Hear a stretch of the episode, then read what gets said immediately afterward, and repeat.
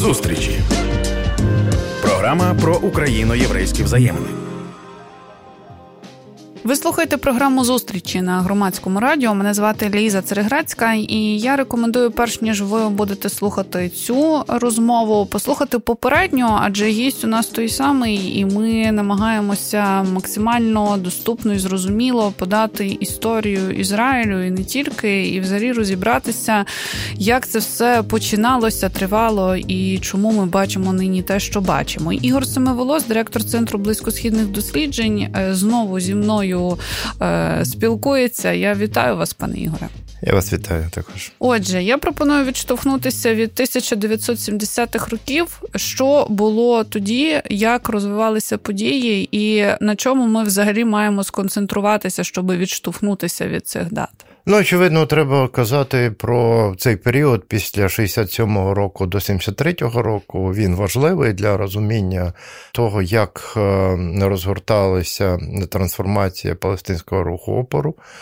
Якщо до 67-го року, здебільшого на окупованих територіях, е, тоді анексованих Йорданією територіях Західного берегу або в секторі Газа, ну, здебільшого палестинці покладалися на майбутню там війну, яка, власне, врешті-решт, в 73-му році сталася. І що от завдяки за допомогою цієї війни і цих арабських країн можна буде повернути собі територію, то з 67-го року, коли після шестиденної війни, коли Ізраїль е, взяв під контроль західний берег сектор Гази, стало зрозуміло, що сподівання на арабські країни вони не виправдали себе. І, власне, з цього періоду починається палестинізація близькосхідного конфлікту, де палестинські організації, які виникли раніше, виникли в 50-х роках.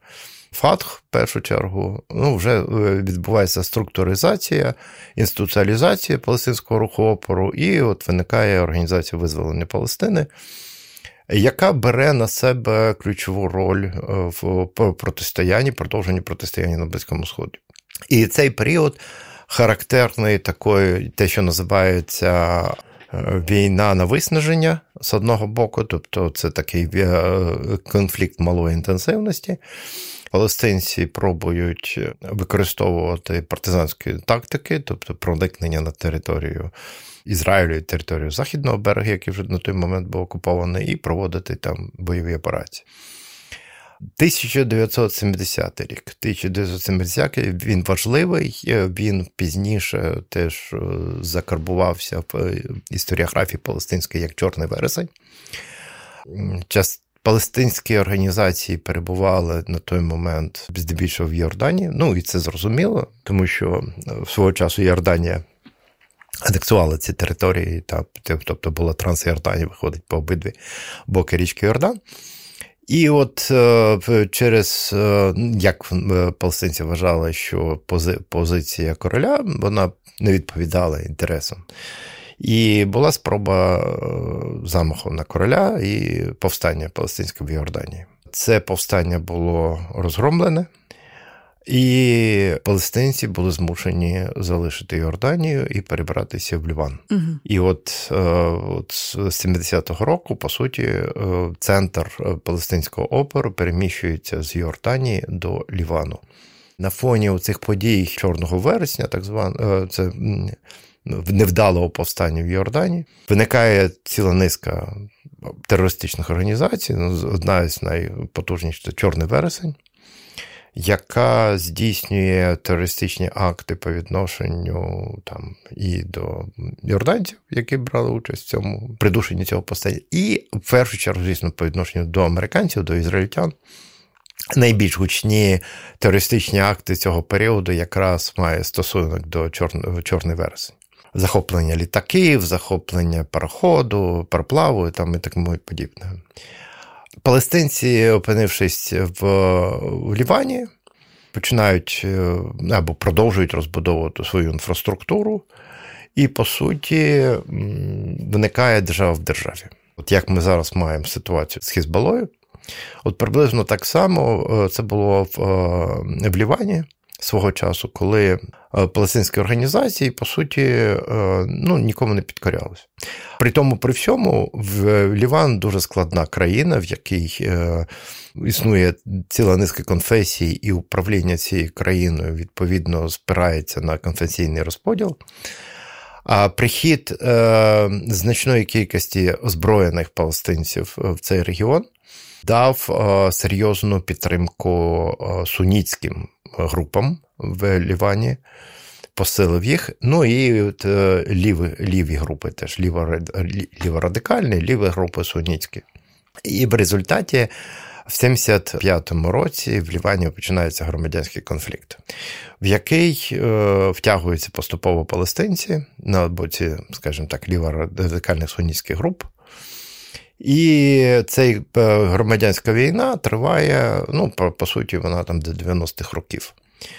Але це якраз саме такий е, складний період. Ізраїль втручається в цей конфликт, і вони підтримують в цій війні фалангістів, ну, підтримують християн, християнські фаланги. Е, Катайп їхньої групи, і ключове завдання їх е, для ізраїльтян, ключове завдання, значить, зробити все для того, щоб палестинські організації не могли здійснювати рейди на територію Ізраїлю з півночі. А там, ну, по суті, от, північ, е, південь Лівану це був Фатхленд.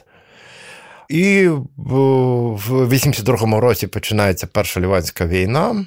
Тоді Аріель Шарон, я прем'єр-міністр. Він ні, він, він міністр оборони здається. Ну, да, міністр оборони. І от, власне, Ізраїль доволі швидко бере під контроль південь Лівану, і їх війська доходять до Бейруту. Далі триває тривала облога Бейруту, яка ну, супроводжувалася теж великою кількістю терористичних актів е, і масових вбивств людей, Сабра і Шатіла.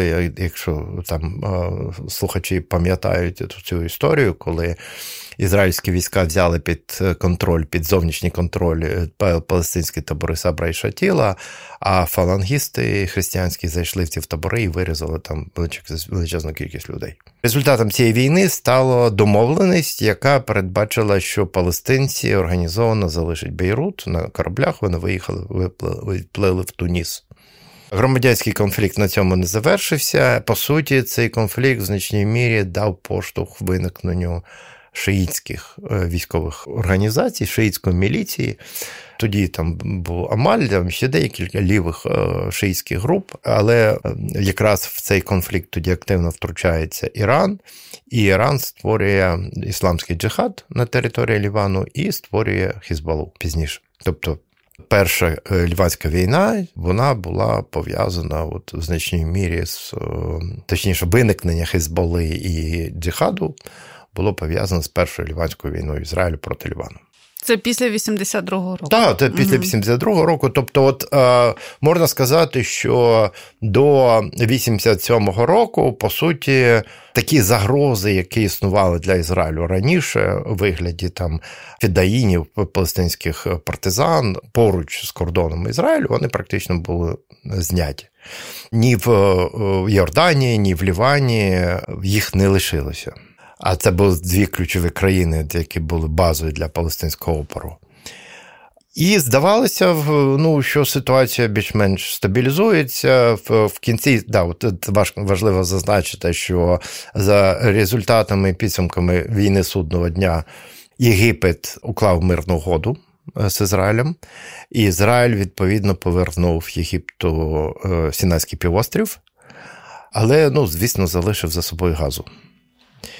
От. І саме на цей період припадає активний розвиток ісламських організацій, ісламських фондів е, в секторі Газа і на Західному березі. Існують різні версії, різні версії цих подій, е, чому ізраїльтяни або спецслужби Ізраїлю сприяли цьому. Ну, найбільш така, от на мене релевантна думка полягає в тому, що В Ізраїлі все одно, незважаючи на окупацію цих територій, існувало місцеве самоврядування на рівні муніципалітетів, тобто тих палестинських міст, тому що все одно хтось має керувати. І там проходили вибори, вибори місцевих муніципалітетів. Здебільшого офіційно вони ж не виступали там членами ФАТХу, Організації визволення Палестини, але вони переважно були націоналістично налаштовані. Тобто вони були палестинські націоналісти і підтрим... Е, виступали практично під прикриттям. І для того, щоб бодай якось цю ситуацію змінити, ізраїльтяни почали активно підтримувати ісламські фонди. А а вони були доволі консервативні. Вони не поділяли цієї ідеї про палестинський націоналізм, тому що палестинський націоналізм він такий е, е, ліво, більше лівого толку. він світський. Е, в цьому націоналізмі дуже велику роль відіграють християни палестинські.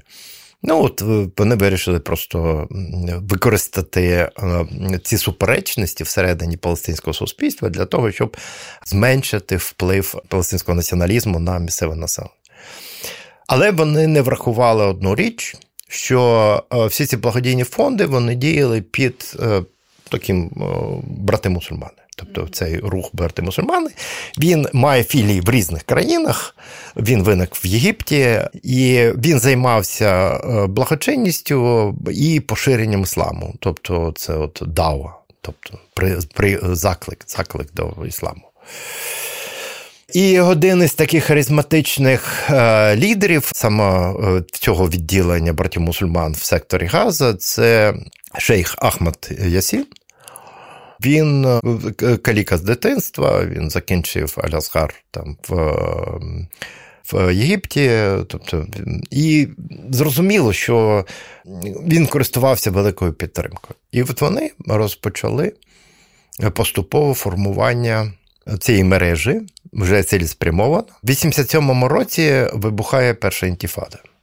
Ця інтіфада вибуває, вибухає в секторі гази. Часто кажуть про те, що да, у цей період часу до першої інтіфади і от до початку 90-х років він з точки зору, з безпекової точки зору, був самий е, простий для е, ізраїльтян і для палестинців тому що не було ніяких парканів, не було ніяких блокпостів.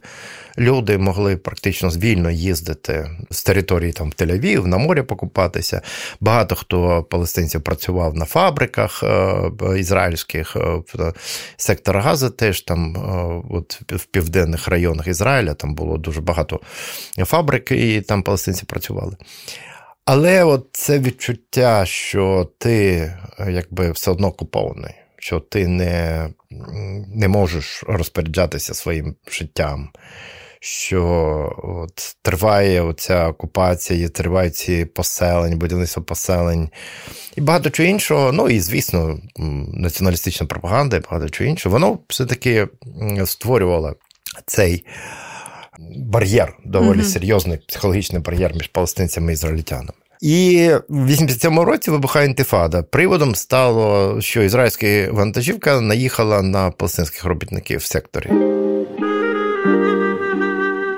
Ви слухаєте програму зустрічі на громадському радіо. Мене звати Ліза Церегрецька, і я нагадую, що моїм співрозмовником є Ігор Семиволос, він директор Центру близькосхідних досліджень. Ми зупинилися на 1987 році на тому приводі, що відштовхнув і знову почалася, я так розумію, збройна агресія. Почалося повстання. Е, арабське повстання, е, палестинське повстання. Спочатку воно почалося на в секторі Гази, потім воно перекинулося на західний берег. І ізраїльтяни спочатку ну, практично ігнорували його, тобто вони думали, що це щось на кшталт того, що відбувалося і раніше, але воно охопило практично всі версти палестинського суспільства, і повстала проблема взагалі, що з цим робити. Ресурсів на придушення цього повстання витрачалося дуже багато, і Ізраїль просто впродовж тривалого часу не міг собі таке дозволити. Крім цього, власне, в цей момент виникає Хамас. Хамас це акронім Ісламського руху опору.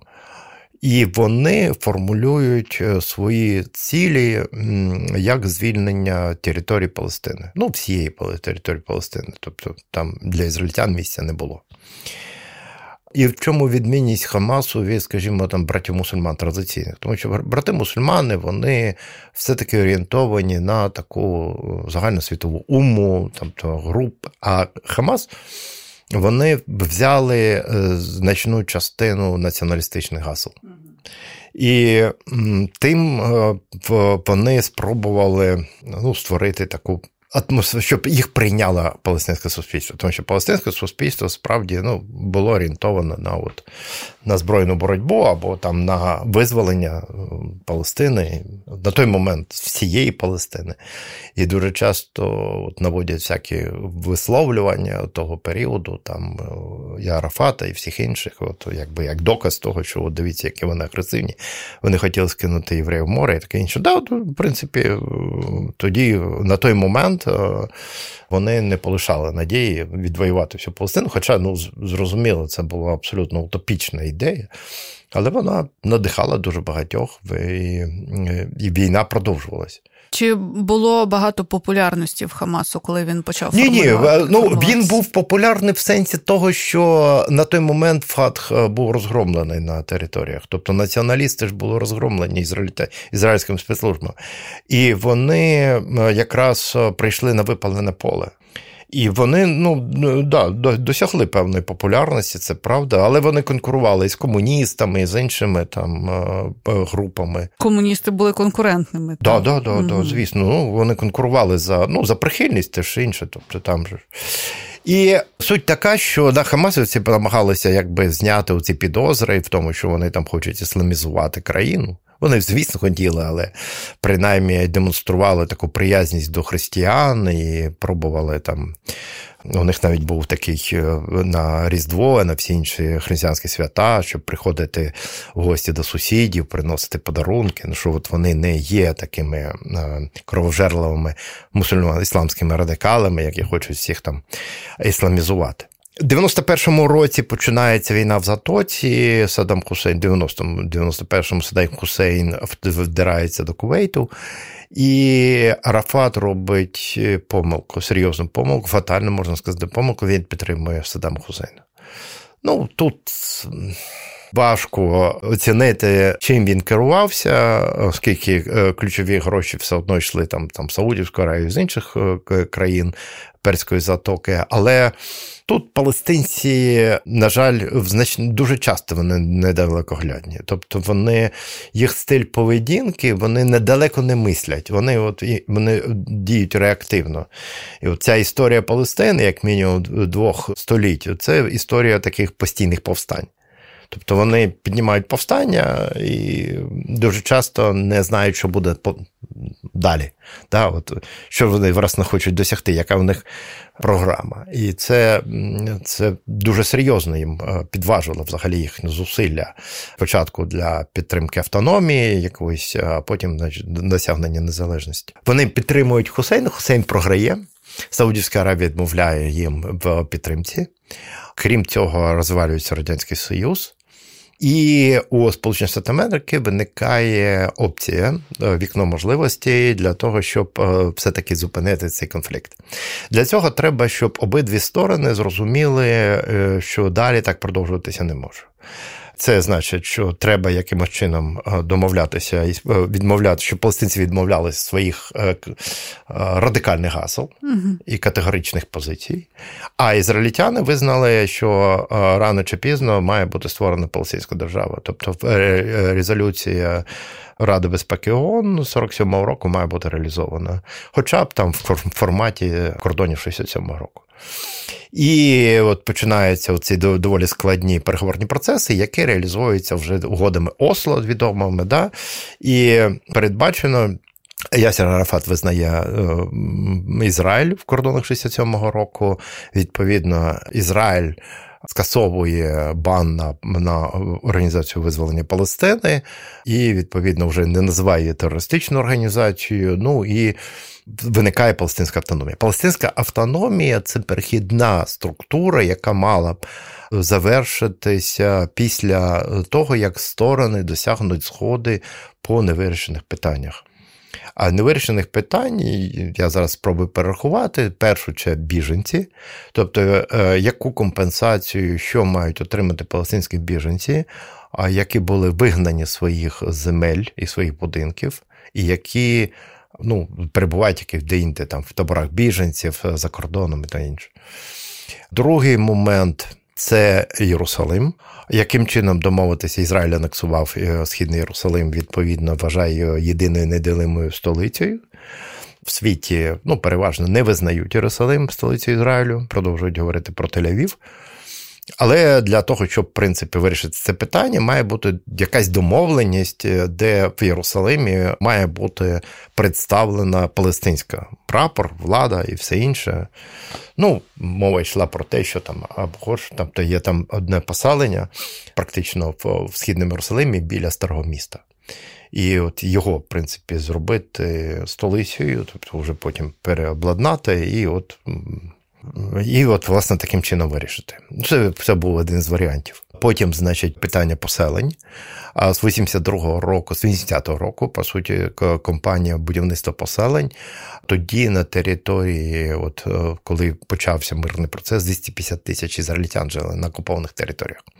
А зараз там близько 800, аж під мільйон і будівництво їх продовжується. Тобто вони е, от якраз от під час мирного процесу ізраїльтяни забудували практично всі ділянки східного Єрусалиму, щоб просто не дати можливість там палестинцям навіть ну, при певних, ну, ну навіть при кращих можливостях взяти хоч бодай якусь територію східного Єрусалиму.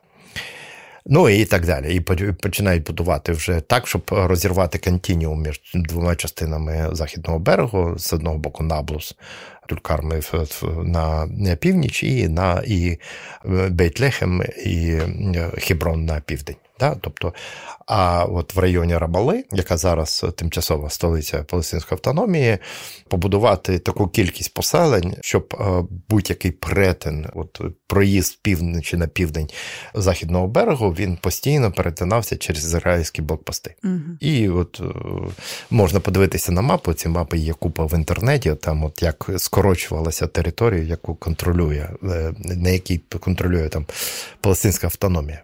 Заняття територія оголошена військовими зонами, де там і багато чого іншого. З'явилися. Ну, окей, це ми це ми трошки перескочили. В будь-якому разі, до 96-го року процес врегулювання був доволі активний. Раб, Ісхак Рабін, він якраз казав, що ми будемо вести переговори так, наче немає тероризму, а будемо вести війну з так, наче немає переговорів. Це така формула, яку вони застосовували. 94-го року Хамас починає активну терористичну діяльність в самому Ізраїлі, підрив автобусів. Це відома історія. Хоча тут треба слід сказати, я якраз тоді вчився в Ізраїлі, і от на Дісінгоф, коли п'ятий автобус підірвався, мав їхати якраз. Я жив в Раховоті і мав їхати якраз в українське посольство в Ізраїлі, а Стахана Мерказіт, центральній станції, треба було якраз п'ятим цим автобусом їхати, і я міг потрапити в цей автобус. Але що слід сказати? Передували цьому теракт, який був здійснений праворадикальним ізраїльтянином в, в, в мечеті Ібрагіма в Хіброні в Махпелі. Там під час молитви він зайшов автоматом і перестріляв купу людей. Ну, Тобто, іншими словами, там і з того, і з того боку є люди, які активно виступали проти мирного процесу, проти того, щоб от, це рішення стало реальністю. Після цього Ісхак Ісхак Рабін був вбитий, теж праворадикальним е, ізраїльтянином з поселенцем. І е, все, на цьому можна було сказати, що от ці люди, які ну, тобто, які бачив якусь перспективу. Звісно, там ще Шимон Перес залишався, але він вже не. ну, Рабін все-таки був потужніша фігура. Після вбивства Рабіна там до влади приходить Бібі Натаньяху. Це перший раз, коли ми бачимо цього персонажа. І там, по суті, починається вже блокада цього мирного процесу, спроба, значить, ревізії, положень мирного процесу. І оця історія вона триває е, з, ну, практично з 96-го року. Ізраїльтяни блокують е, позиції, продовжують будувати поселення, тобто ігнорують взагалі, от, е, ну, тобто не дають жодної перспективи. А в Барак приходить до влади, і це людина лівих поглядів, ну більш-менш лівих поглядів, як там в Ізраїлі, який пробує все-таки повернутися до мирного процесу. Вони навіть стверджується, це знов таки, це все ж ніхто ж не бачив остаточних мап і все. Вони, начебто вони домовились про все. Угу. Начебто вони домовились про все. Там залишалися питання, не не, не до кінця зрозумілі питання оцих е, права на повернення, тобто це палестинських біженців і все інше. Начебто вони навіть по Єрусалиму домовилися. Але Аріель Шарон в 2000 році він здійснює візит на Храмову гору. Храмова гора або там Мічеть Алякса. Це був це була провокація. Це була провокація. Ну, ви розумієте, що це ж не сам Рель Шарон прийшов, а прийшла ціла купа значить, правих політиків, які якраз хотіли зірвати тоді оцю, цю домовленість. Ну і палестинці, на жаль, вони от, зреагували. Традиційним способом вони підняли інтіфаду Алякса, тобто почалось нове повстання. І це повстання закінчилося у 2004 році, хоча воно могло і тривати і більше, але от помер Арафат. І політики е, якби зрозуміли, що треба щось щось робити в Ізраїлі і в Палестині. Вони відбулись перезапуск палестинської влади на виборах е, в Палестині переміг Махмуд Абас. Ми якраз теж їздили як палестинські Е, як міжнародні Машкефім Бейнеумім, так то оглядачі, міжнародні глядачі, спостерігачі за цими виборами. Це було само по собі прикольно. Але да, то тоді я вам скажу тоді комунікація от між ізраїльтянами і і палестинцями. Ну, я вам скажу, це було. Ну, но вона була і між посольствами була тут в Україні. Не так, і... як зараз. Ні, абсолютно. Тобто, і і, і от власне все це працювало доволі доволі ефективно. Пане Ігоре, у нас, е, бачите, знову ми в цьому замкненому колі обмеженості е, часом в етері. І я розумію, що це я я не намагаюся зараз при, привести нас до спрощень, тому жодним чином зараз не буду намагатися робити висновки. Я попрошу навпаки, я закличу наших слухачів та слухачок навпаки навпаки ускладнити собі життя. І, можливо, ви порадите ту літературу, яку вважаєте за доцільне почитати. Це може бути кілька або напрямок, або ну словом, тому що мені здається, що розбиратися в цих деталях дуже важливо. От е, мені здається, що розуміння цих тонкощів воно дасть можливість взагалі це ключик до подальших е, вирішень цих питань. Ви знаєте, я думаю, що ну є, є, є багато літератури. В чому, в чому проблема цієї літератури? Більша частина цієї літератури е, вона носить пропагандистський характер. Приймаючи сторону. Так, так. Дуже важко об'єктивно говорити. Навіть я розповідаю, я ж говорю суб'єктивно. Я виходжу, спираюсь на свій досвід, на те, що я пережив, там, будучи в Палестині, будучи в Ізраїлі, на ті книжки, які я прочитав, е, на ту інформацію, яку я отримав, на ці бесіди, які у мене були там з е, дуже цікавими ізраїльськими вченими, і з палестинськими вченими, і взагалі. Е, тому це, це все суб'єктивно. Я думаю, я можу дати одну пораду, і ця порада, мені здається, буде е, корисною. Не спробуйте, не пробуйте натягувати цей конфлікт на наш на тобто на те, що відбувається у нас. Це дуже важливо. Тому що все-таки там там свої нюанси, і вони не пробуйте когось з кимось порівнювати. Це взагалі, мені здається, шлях в нікуди в будь-якій ситуації, особливо в цій. А намагайтеся уникати емоційних коментарів і взагалі емоційних текстів.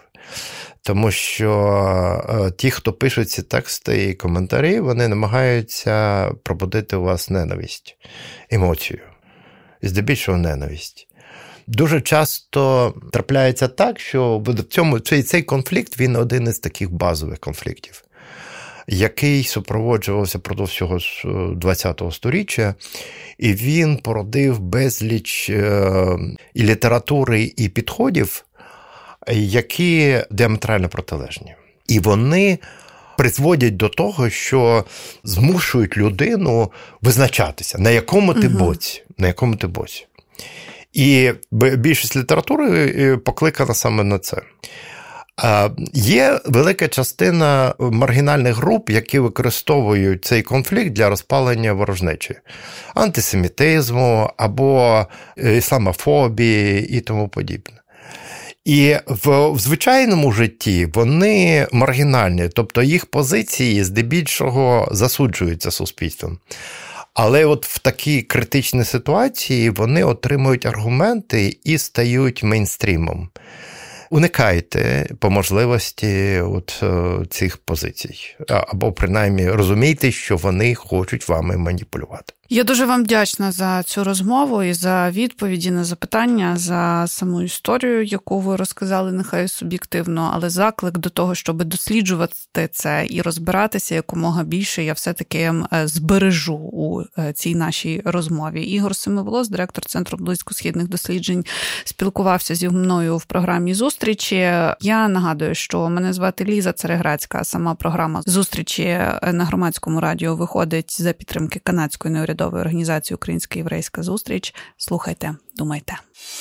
Зустрічі на громадському радіо. На громадському радіо.